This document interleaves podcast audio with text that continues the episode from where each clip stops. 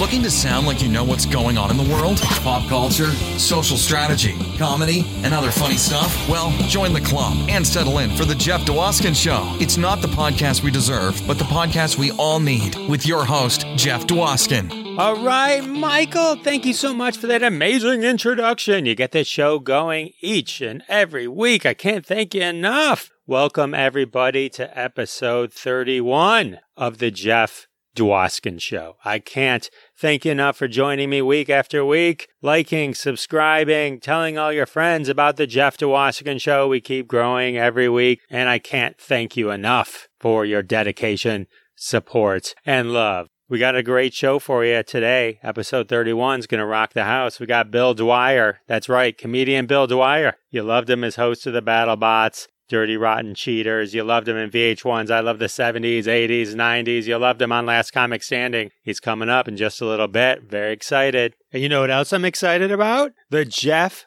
Dwoskin Show was named one of Indie Pod's top 25 best independent podcasts of 2020. That's right. We did it, folks. We did it. Indie Pods United, put together brilliantly by Tina Marie Trimpert. She is incredible. She put together this entire summit of podcasters and comedians, and it was so great. And I was honored to be named one of the top 25 shows of 2020. So thank you. I know you guys weren't there. I know my family wasn't there. So I wanted to put a little recreation together for you. It sort of went a little like this. We are honored to name The Jeff Dwoskin Show one of the top 25 podcasts of 2020. Oh my God, thank you. You like me. You really like me. I'm so excited. I want to thank the fans. Thank you all. It's been an honor to do this week after week. Thank you. All right. Well, thank you all, though, from the bottom of my heart. I really do appreciate everyone that subscribes, likes, listens week after week. You know, we've been doing this for 31 episodes now, and it's so exciting, and I still love doing it. So much so that we're going to do it live in addition to the podcast. We're going to have a live version of The Jeff Dwoskin Show called Crossing the Streams every Wednesday at 9:30 p.m. Eastern. We debuted last week, and this Wednesday we're doing it again. You can follow us on the YouTube channel, The Jeff Dwoskin Show YouTube channel, or on Facebook. Check out the show notes for all the links to the live broadcast. Wait, Jeff, Crossing the Streams, didn't you have two amazing episodes called Crossing the Streams of The Jeff Dwoskin Show? Yes, I did. Yes, I did. With my friends Howard Rosner and Ron Lippett, we dove deep into a lot of great shows that we're binging and watching. And we thought, hey, why don't we bring it to the masses week after week after week? And we're bringing along two of our friends, Bob Phillips and Sal D'Amelio from the Sal and Bob Show. They're joining us, and we're going to have special guests every now and then. They pop in and tell us what they're watching. So it's going to be great. Mark your calendars. Wednesdays, 9:30 p.m. Eastern. The Jeff Dwoskin Show YouTube channel. Just do a little Google search or check out the show notes or go to jeffisfunny.com. All the information is there as well. And we're going to see you live. You can comment and we'll respond live. It's going to be great. It's going to be great. Oh, my assistant just handed me a piece of paper. I would be remiss if I did not mention the SceneSnobs.com. They're helping present The Jeff Dwoskin Show live, Crossing the Streams. They're awesome. Follow them there. We'll also be broadcasting live through their channel. I do want to thank some of the podcasts that have had me on recently, Behind the Bits. I was on there. That was pretty awesome. I guested on Moments of Grace. I guested on The Hungry Trilobite Show.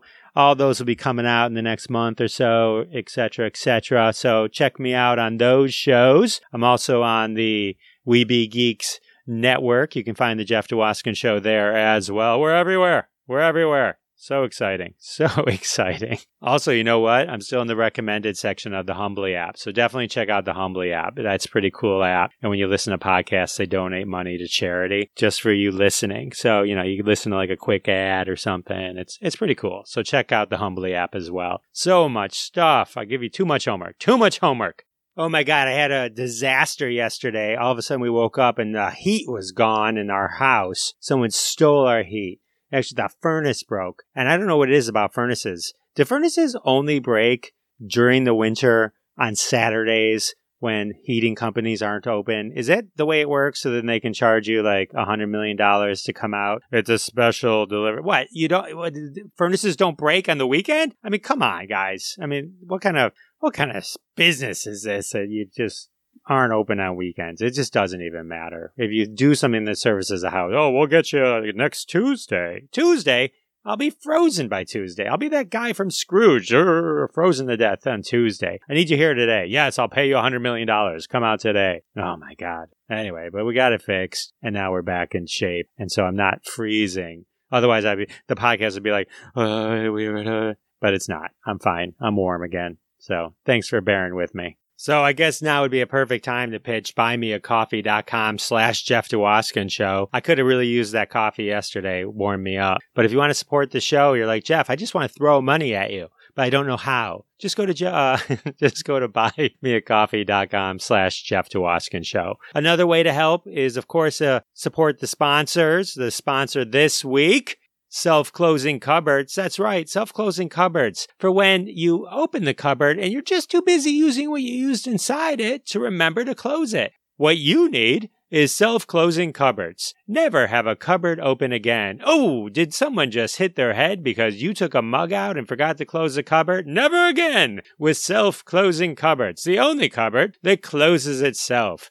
Your wife will thank you. All right. Well, you know what? I think I'm going to have to get those because I have a tendency to leave cupboards open all the time. So I'm going to check those out. I'm going to get them. I know my wife's going to be pretty darn excited for me to have those. So anyway, check those out. Support the sponsor. That's how we keep the lights on week after week. All right. Thank you. And now I'm excited to share with you my conversation with comedian Bill Dwyer. All right, ladies and gentlemen, welcome to the show. Actor, writer, comedian extraordinaire, Mr. Bill Dwyer.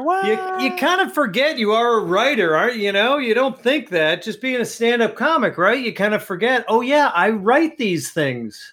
I do, right? You don't think of yourself as like a writer until you write like a pilot or something. But all of us, right? We write all the time, or we should. Absolutely. When you're looking at your credits, you got to pick out every single piece you can. Writer. Don't change yourself at all. But I mean, if somebody was saying, you know, if you were listing my things, like writer would be like just a couple above dancer.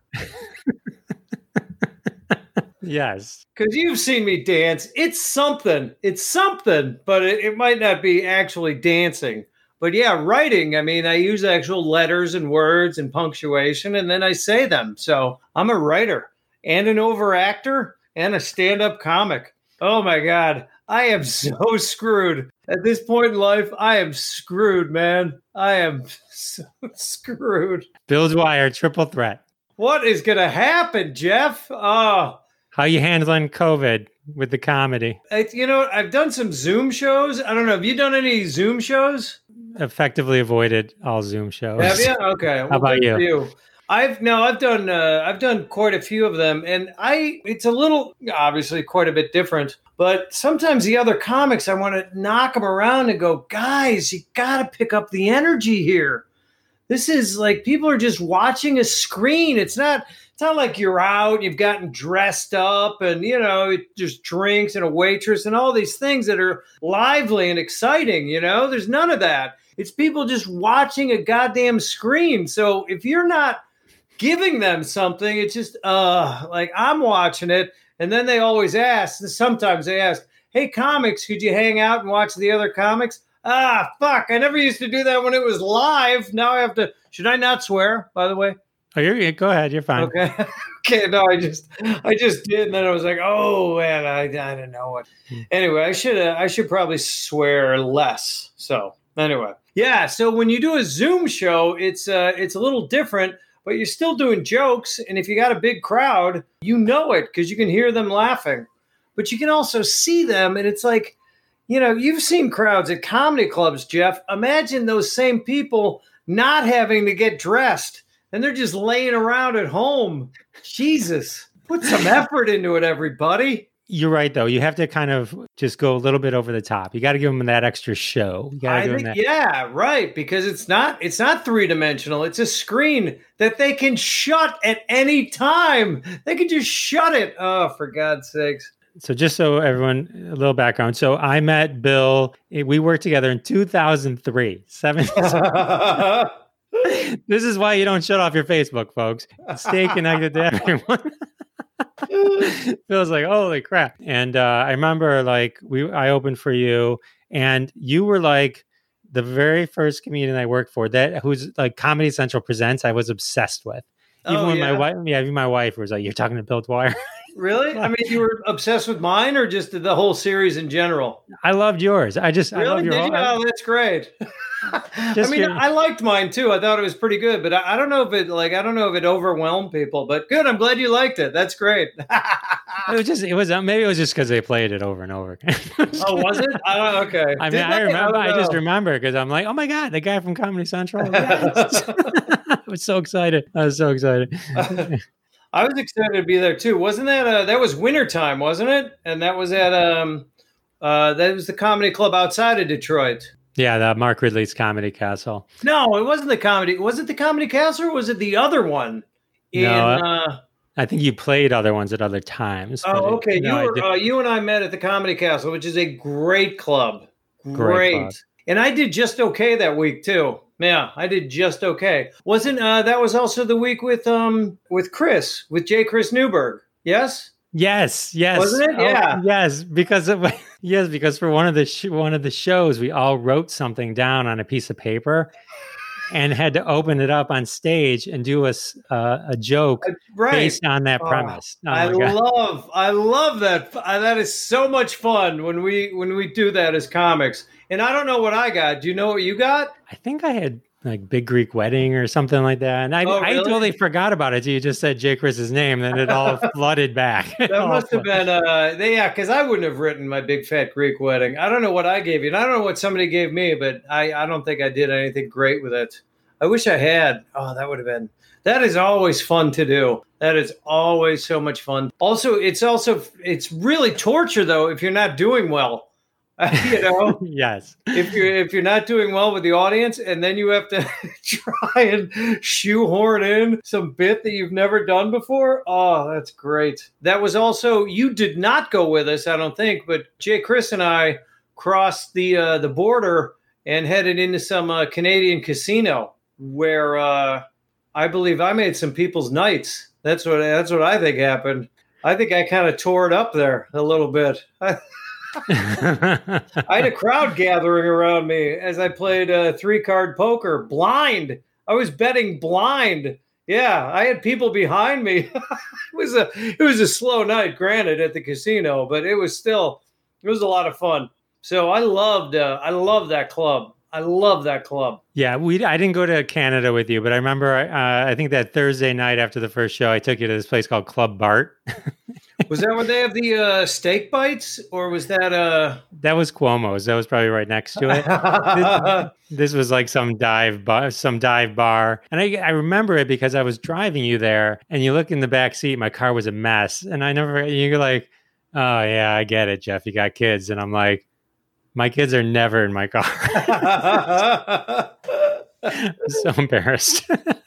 Wait, you had kids back then? They were probably just, babies, but yeah. Oh, man. And now, teenagers? Oh, how exciting. And or going off to college. I got two in college. Wow. I became a grandfather recently. Here's my joke about that. When, because of who I am and how I've lived my life, when my daughter told me that I was going to be a grandfather, I asked her, "Are you sure I'm the grandfather?" Come on! Hey. That's a great joke!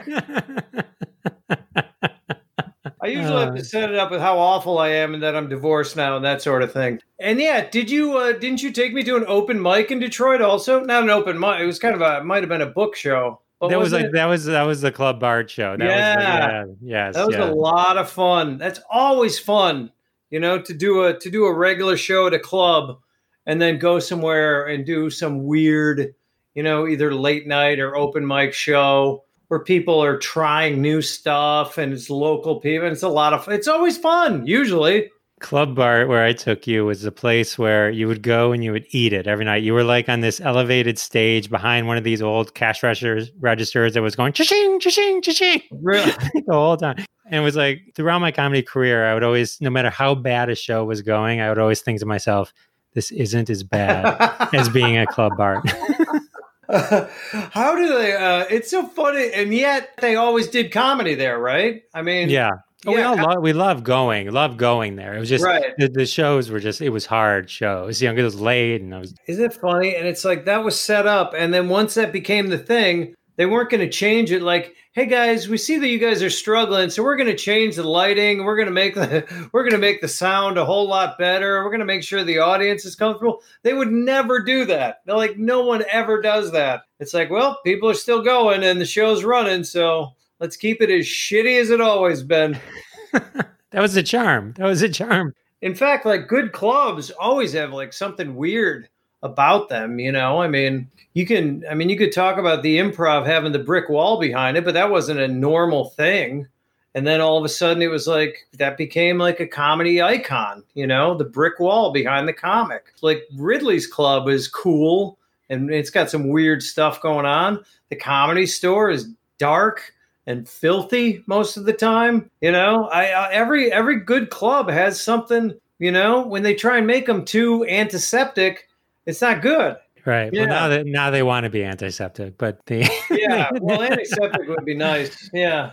Well, we're just such a bunch of filthy assholes. Just, what? Wear a mask? What the fuck? Yeah. Can we? Just for a few months. It'll be fine. Take it easy. We can do this. No. A mask? Yes. In fact, when all this is over, we want you to continue wearing a mask. How about that?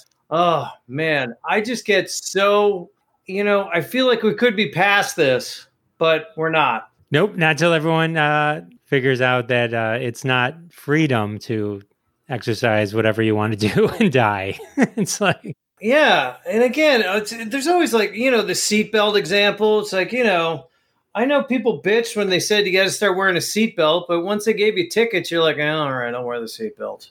Oh, okay.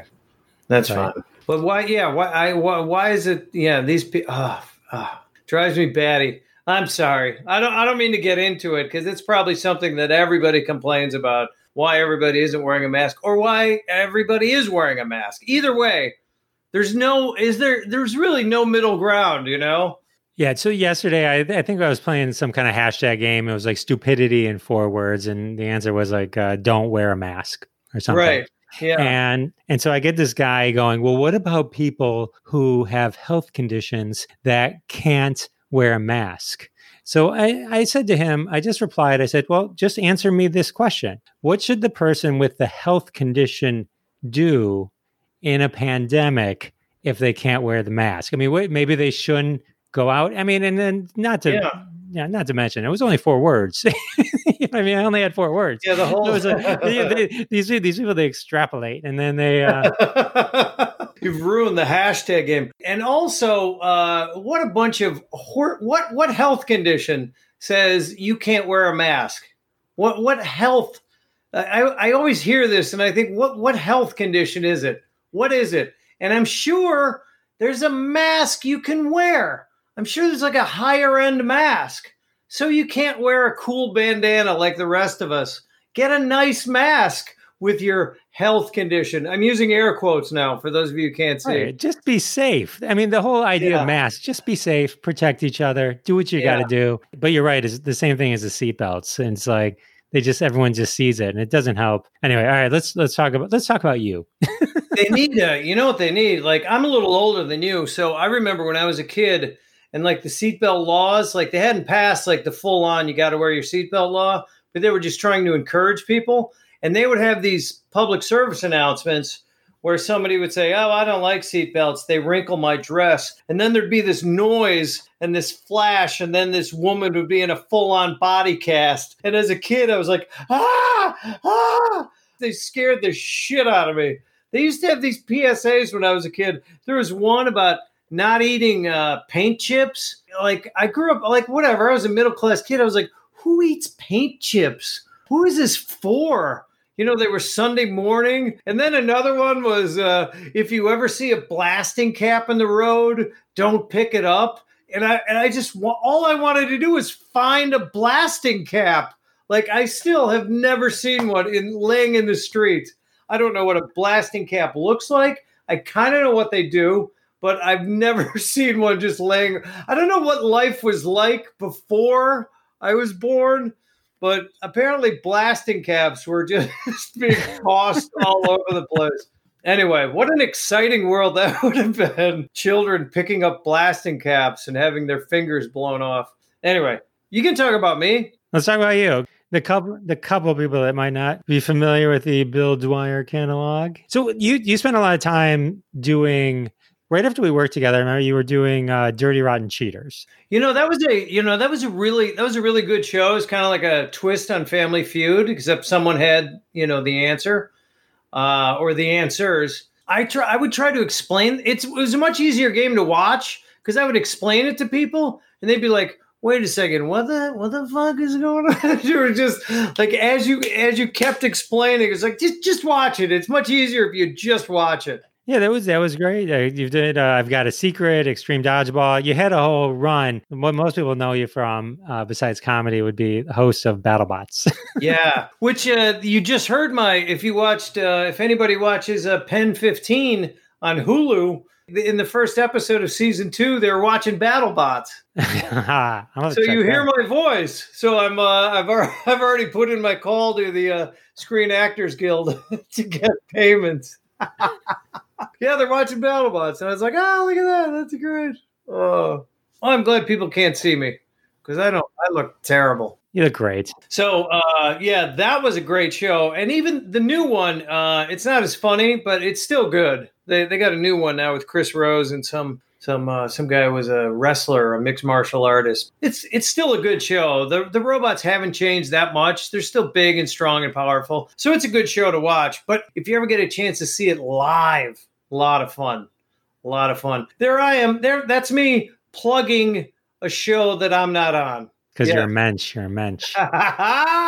Somebody else called me a mensch. Not recently, but I got a friend of mine always calls me a mensch. And I never realized that. Maybe I am a mensch. Here, I'll be a non-mensch. My new CD is called Am I Yelling? And it's available on Stand Up Records.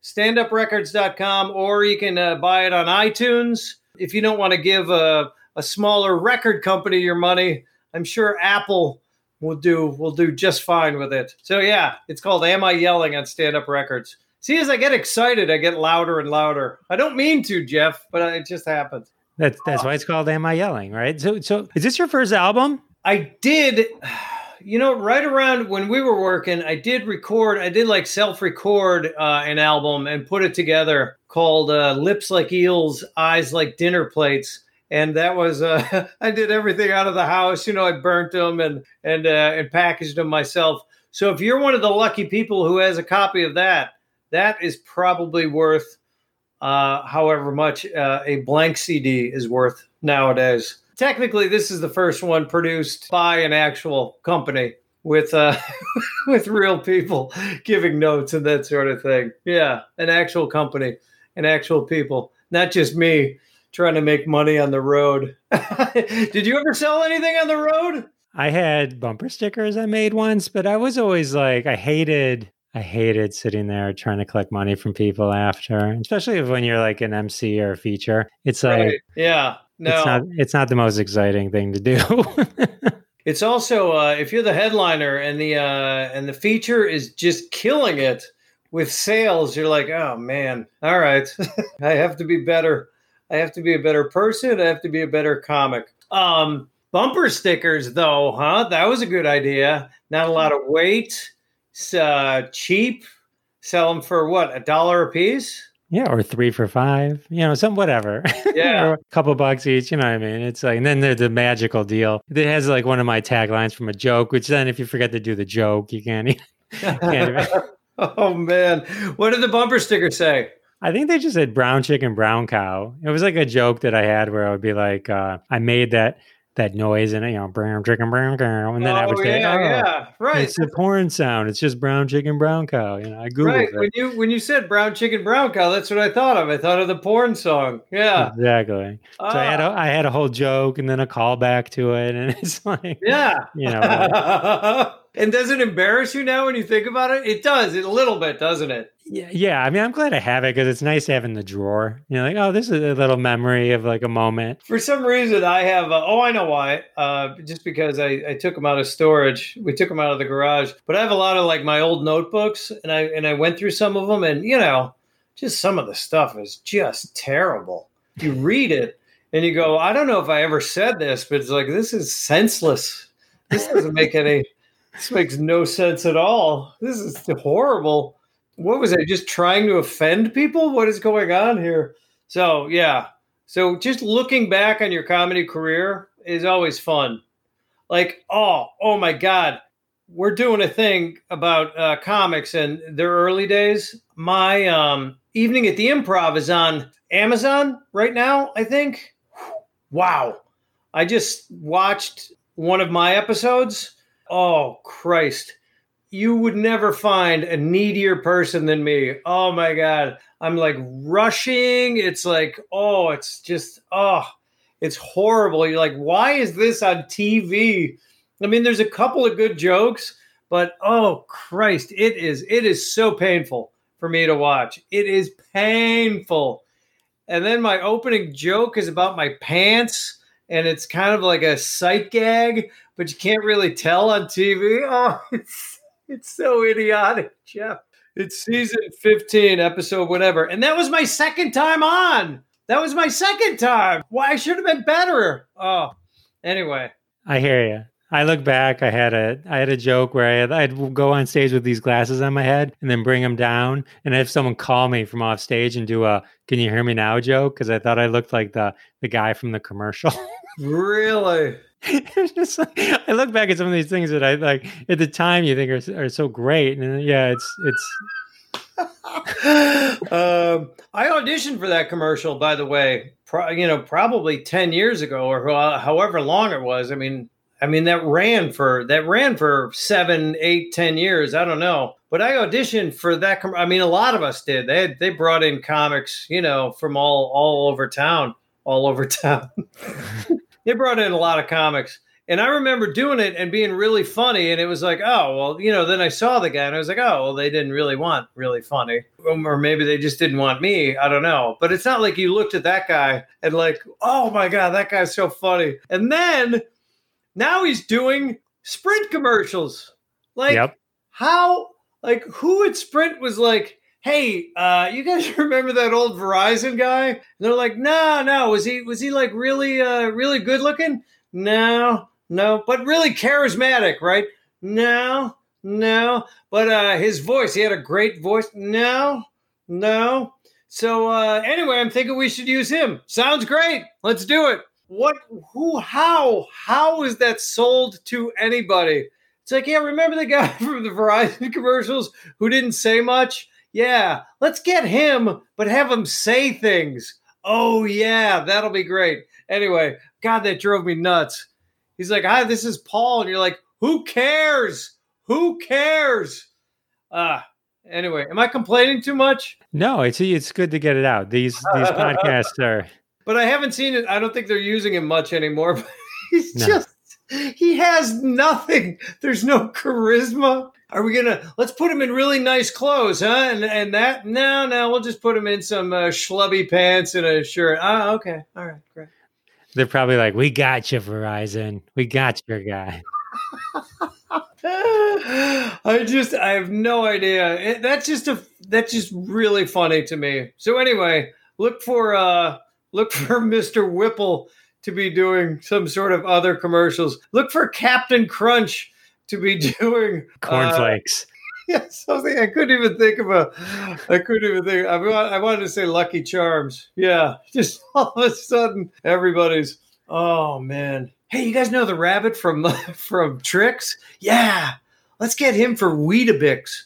That's too funny. Yeah, I just thought about that last part. I'd complained about Paul from her, but now I thought, yeah, just everybody. Also, Mr. Whipple, for those who don't know it, he was an odd old man who liked to squeeze Charmin in a grocery store, and yet he didn't allow anyone else to squeeze Charmin, and he always got caught squeezing Charmin. It had a real pedophile-like feel to it, the whole thing, you know? Mr. Whipple. And then at the end of the commercial, he'd be squeezing the Charmin. You just picture him like outside a schoolyard somewhere, you know, with his hands in his pockets. Mr. Whipple. Oh, okay. I never understood that guy. Just having to work next to this thing you coveted, and yet you couldn't touch it ever. Anyway, and a whole generation of people with Charmin fetish now. Yeah, and who have absolutely no idea what I'm doing. Right? Wait, Mr. Whipple was a Charmin. That's right. What are those awful bears? Those cartoon bears who refuse to wipe their asses, or who just is that for Charmin also, or what's that for? Is it Charmin? Oh, those guys have got to start choosing some better spokespeople. Those ass-wiping bears. Oh, Christ almighty. And did you see the one where the kid's talking about how he doesn't need to change his underwear, like for an extra day, because the Charmin makes himself so clean? Just the whole, I got so disgusted by these cartoon bears. Cartoon bears are the worst. They're the worst. I mean, I was never a big Yogi Bear fan. I didn't watch him. These ass-wiping Charmin. They're Charmin. That's Charmin, is it really? Is it, or is it Northern? Is it North? It's Charmin. It's Charmin. I feel like I should write a letter, but I think this is enough. I think talking about it endlessly on your show is enough. These ass, and then like sometimes they're wearing underwear and sometimes they're not. When they're not wearing underwear, you're thinking, it's the most disgusting cartoon to me ever. These Charmin red bear commercials, or blue bears, whatever they are. I don't know. I have no idea anymore. When this show goes viral, there's some boardrooms. There's going to be hell to pay in some boardrooms. Let me think of other advertisements that drive me crazy. There was one where like some... I was watching football. Listen to me. I'm like a hack comic talking about commercials. So I don't want to do that to you. But, you know, I have that in me. Just so everybody knows, I have that in me. I was doing a joke during a Zoom show with another guy who was like my age.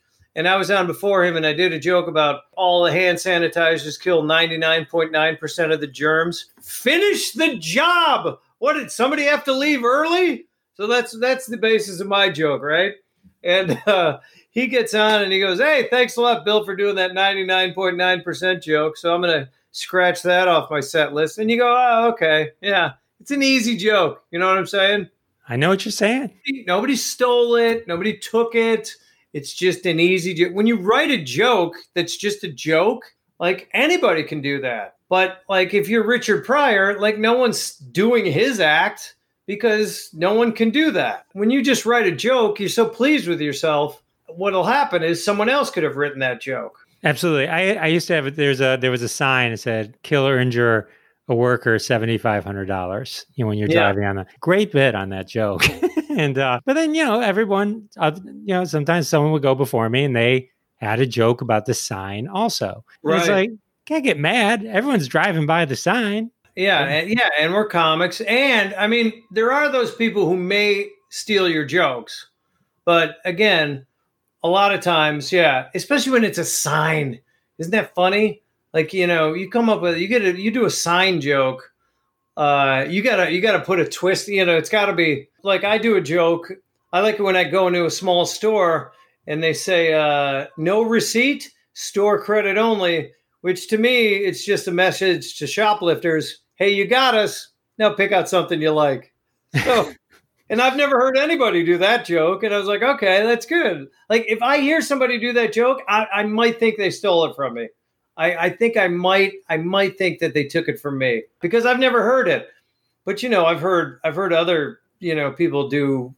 I did a joke where I said I've been sober, you know, 45 days and then not in a row. And it's like, that is so hacky. That is so hacky. I thought it was clever, but I was like, oh, and then I saw guys doing it. I was like, oh, okay.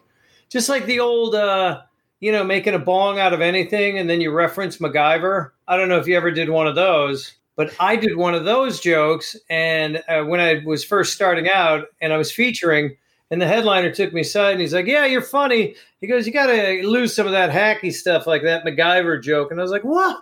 What? It always works. You know, so I stopped doing it. And then 10 years later, what do I see? I see Screech doing the same premise and joke on some show. And of course, you know, the rest of us had stopped doing it. But I don't think Screech was a particularly talented stand-up comic. I don't think anyone puts a bar and says, are you as good as Screech? Are you as good as Screech? No, but they might say, can you draw like Screech? That was the thing. I don't know. Like, I think for a while, people were going out to see Screech because it was Screech from Saved by the Bell. And I guess people liked him as Screech. I don't think people liked him much after they saw him as Screech. After they saw him when he wasn't Screech, I don't think he was that likable. You know what I'm saying? No, I think the rest of the cast hates him. And didn't he stab somebody? I'm pretty sure he stabbed someone. He went to jail, I think. Oh, really? He might have stayed. And didn't he make a pornographic film also? I think he did. Saved by the Balls, something like that. Listen, I don't know. I'm not a professional when it comes to writing pornographic parody titles. Yeah, he was also trying to get people to send him money because I think he was about to lose his house. They were foreclosing on him, something like that. It just doesn't add up to a great life or a lot of good decisions. You know what I'm saying? You know what I'm saying. I know what you're saying. Yeah, he wrote some kind of tell-all book as well. I think they made him one of those Hallmark movies out of it. You know, one of those horrible movies. Did they? Oh, I'll watch that. No. Is it like a Saved by the Bell, like Hallmark movie? Or Lifetime. It was a Lifetime movie, I think. Yeah, no, it was like based on his book, like behind the scenes, the real story. Really? Yeah. Oh, can you... we got to find that. What is that? Who will send us that information? Oh, man. We got to find out what that's called. I'm writing it down. I'm going to find it. All right. You don't want me to start typing now either, because that's not.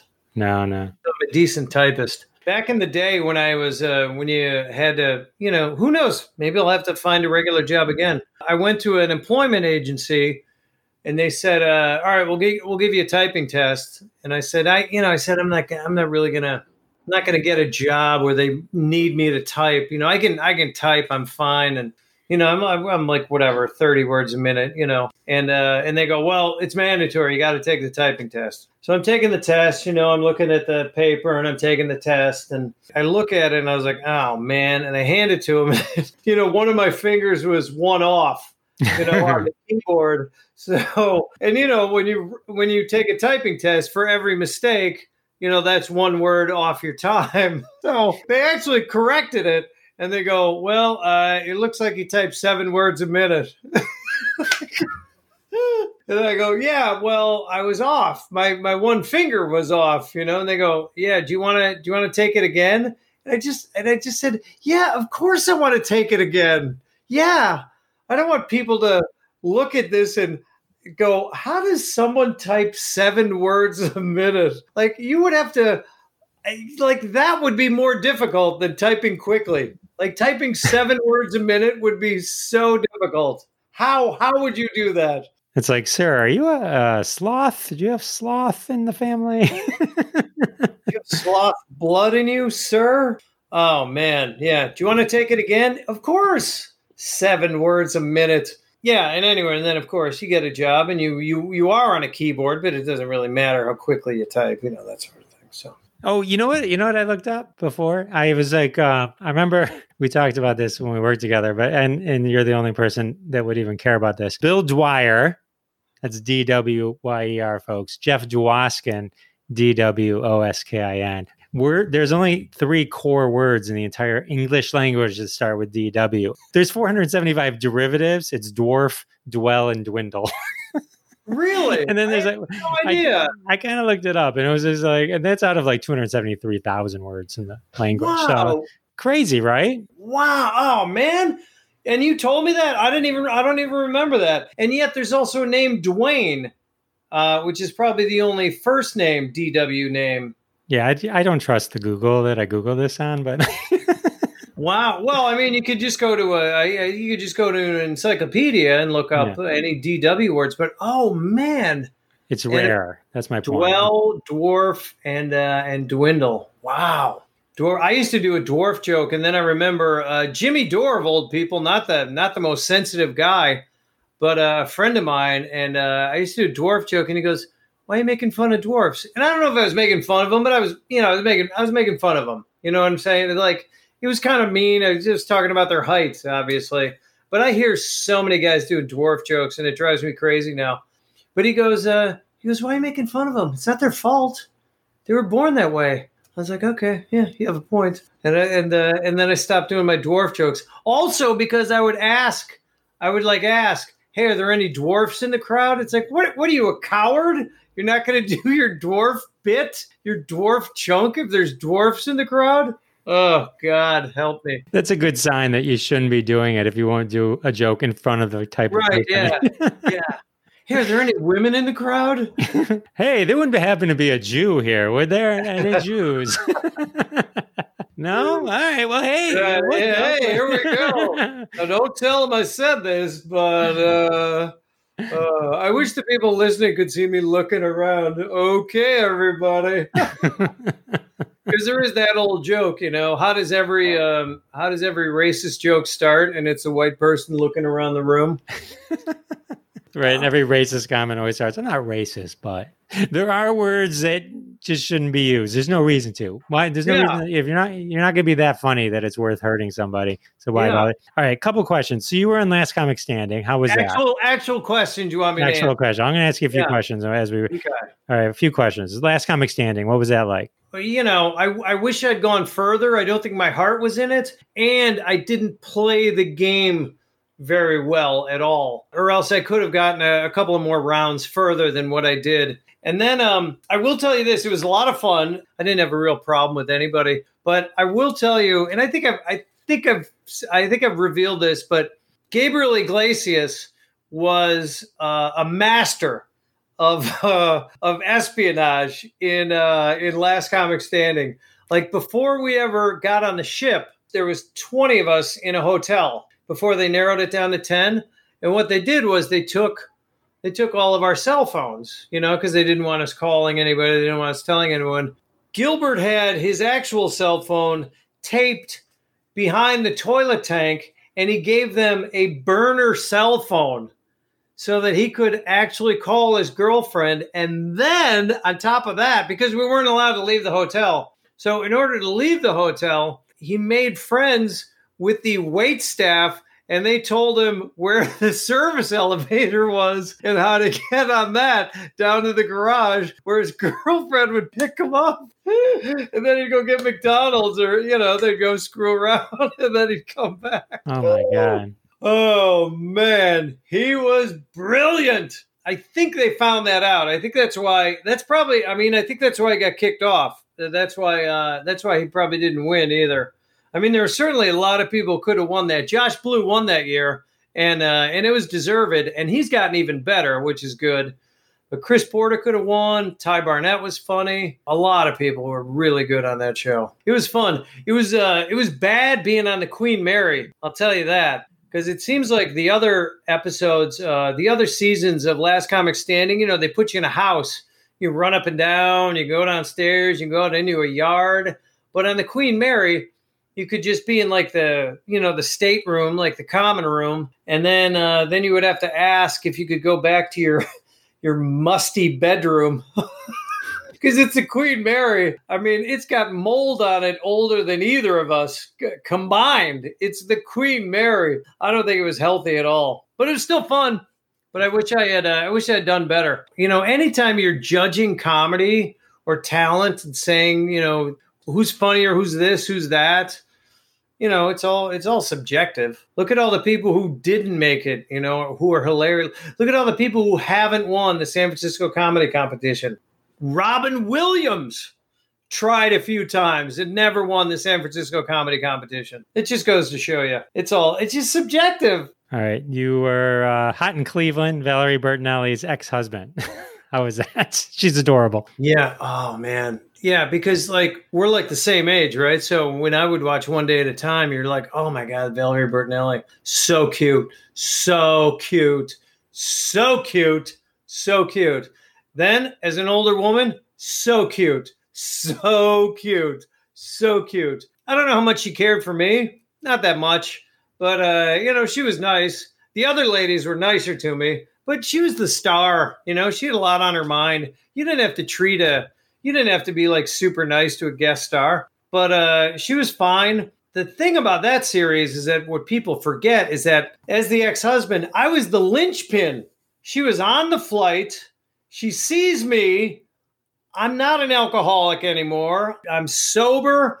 And all of a sudden, she's attracted to me again. But then she sees that I'm engaged to a younger girl. So when the plane when the plane emergency lands in Cleveland, she's like, well, I'm going to stay here because why would I? Because I just saw my husband. So I am the linchpin. I'm the reason for that show. My character. Because when I was auditioning, I was like, what kind of name is Anders? They were like, like in Norwegian. I was like, okay. All right. Okay.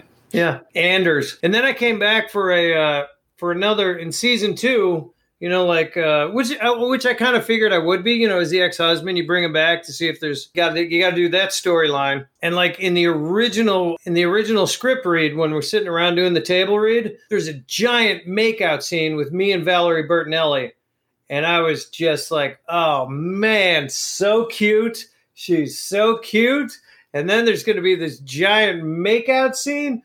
And then after the table read, they're like, so great, everybody. What'd you think? She's like, I'm not sure about the makeout scene. It's like, okay, all right, that's fine. I don't need to make out with you. I don't need to make out with anybody. I like to, but I don't need to. But yeah, that was, she was like, I don't really see the man scene. And then you want to yell at her. Be an actress. Make out with me. So close. So close. You're a good actress. Pretend like you like me. Now do it. So that was fun. Wendy Malick, I just developed a huge crush on. She was so nice and so kind to me each time I was there. And then the second episode I did, not the pilot, Tim Conway was in it and Carl Reiner. So that was pretty cool meeting those guys. That whole cast, that was pretty magical, that show. I mean, they wrote it well. Good jokes. Great cast. It was good. I was happy to be on a couple of them. I wish I'd been on more, but what are you going to do? Hey, you got to take what you can get. Take what you can get, yeah. All right? It's very cool. My other question, the Larry Sanders show. Oh, yeah. See, that was a gas too, man. And again, everybody's so kind. And just to watch, like Rip Torn and Jeffrey Tambor together, so good. I mean, and also Gary Shandling, of course, is a great actor. But those two guys, there was just, the levels. Gary was a great actor, but those guys took it to a separate place, to a different place. So it was really something to be around them. Whenever I've done a show, like I auditioned for the Larry Sanders show and got it. And I got the call that I'd gotten it. So I see a neighbor of mine and they go, hey, how's it going? And I go, great. I just got a part on the Larry Sanders show. And they said, oh, that's great. And then an hour later, I get a call from my agent and he's like, they want to see a few more people and they want you to come back in. They're not sure if you're right for the part. And I was just, why did I tell my neighbor? Oh, no. Now I'm going to lose it. And people are going to think I'm just this crazy actor guy. And thank goodness I was right for the part. And they did keep me on. So. Thank you for sharing so many great stories with us. So where can people keep up with you on the social medias? At Bill Dwyer on Instagram and Twitter, 1L and Bill. Well, thank you so much for coming and hanging with me. I really appreciate it. You have the patience of a saint, my friend. You really do, to put up with me. I don't know. You think people will listen all the way through this? Listen, chop it down to 3 minutes. Do whatever you need to do. Make this entertaining. Whatever you need to do. I can sign anything and you can chop the shit out of it. Whatever you like. I will. See what I... Yeah. All right, man. Thank you so much for joining me. All right. Well, that was Bill Dwyer, comedian and actor. Funny, funny guy. When he comes to your town, definitely check him out at the comedy clubs. You won't regret it. You know what else you won't regret? Downloading the hashtag Roundup app and following at hashtag Roundup on Twitter, playing the hashtag games, because you know what time it is. It's time for me to read the hashtag Roundup trend of the week, and if you play along, you might end up on a future episode of The Jeff Dwoskin Show. Fame and fortune meet those that are retweeted at Jeff Dwoskin Show and listed in the show notes and become permanent history of the Jeff Dwoskin Show podcast. Many people have gone on to much Twitter fame after being... Just play. It's fun. At hashtag Roundup. And the hashtag that we chose today is hashtag Secrets in Santa's Autobiography. I chose it for two reasons. First, it's almost Christmas. And two, Bill Dwyer hosted a game show called I've Got a Secret. Now, granted, we didn't talk about it in the interview, but he still did it. So here we got two homages put together. This hashtag is part of the weekly game hashtag You're It. Find it on the hashtag Roundup schedule. Are you ready? Are you ready? Here we go. Hashtag Secrets in Santa's Autobiography. Okay, now I got to admit, these are all verified by TMZ. We would not put this out. We are not Fox News. We verified all these. Secrets in Santa's Autobiography. 1, he's lactose intolerant. That's right. Don't give him milk. Not if you have new carpet. Keep him away from the milk. Number 2, he frequently hooks up with girls on the naughty list. That's right. Ho, ho, ho. Number 3, his favorite snack is venison. Makes sense, right? There used to be 15 deer. Now there's not. I say we launch an investigation. Number 4, he first met Miss Claus at a strip club called the North Pole. Interesting. We should really look into this guy. Number 5, he was the first person to say, I'm going to Disney World. Someone was like, hey, you just finished delivering all the presents. What are you doing? He was like, I don't know. I think I'm going to go to Disney World. They amped it up later. Number 6, he refuses to allow the elves to unionize and is constantly advising Walmart and Amazon on how to crush dissent. This guy is a harsh businessman. Harsh businessman. No one's getting in on his gift-giving ways. Number 7, Blitzen wants to write an unauthorized biography. And guess what happened to Blitzen? That's right. We haven't heard from Blitzen. So you don't walk around that North Pole and try and break the North Pole NDAs. Lesson learned. Number 8, he moonlights as the Great Pumpkin. That's how he makes all the money just prior to Christmas. Number 9, he was born Chris Kringlestein. That's right. That's why he gives a little wink anytime he sees a menorah. And finally, number 10, keep the milk and cookies to yourself because Santa wants a brewski and some nachos. That's right.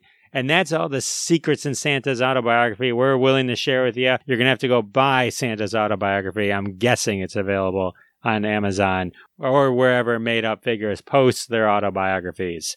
Again, play along at hashtag Roundup. All these tweeters are going to be retweeted at Jeff Dwoskin Show. Show them some love. Give them some love. Retweet. Download hashtag Roundup. Also, don't forget to check out our mailing list. Go to jeffisfunny.com, sign up for our mailing list so you can get fancy emails when new episodes come out or when we're going to do our live shows, cool stuff like that. And also, don't forget, subscribe, like, tell all your friends about the Jeff Dwoskin Show. Can't thank you enough for coming week to week. This is the end of episode 31. Can you believe it? 31 episodes. You've been here the whole time. If not, catch up. So then that will be a true statement next time you listen to it. Anyway, thanks again, and we'll see you next time. Thanks so much for listening to this episode of The Jeff Dwoskin Show with your host, Jeff Dwoskin. Now go repeat everything you heard and sound like a genius. Catch us online at thejeffdwoskinshow.com or follow us on Twitter at Jeff Dwoskin Show, and we'll see you next time.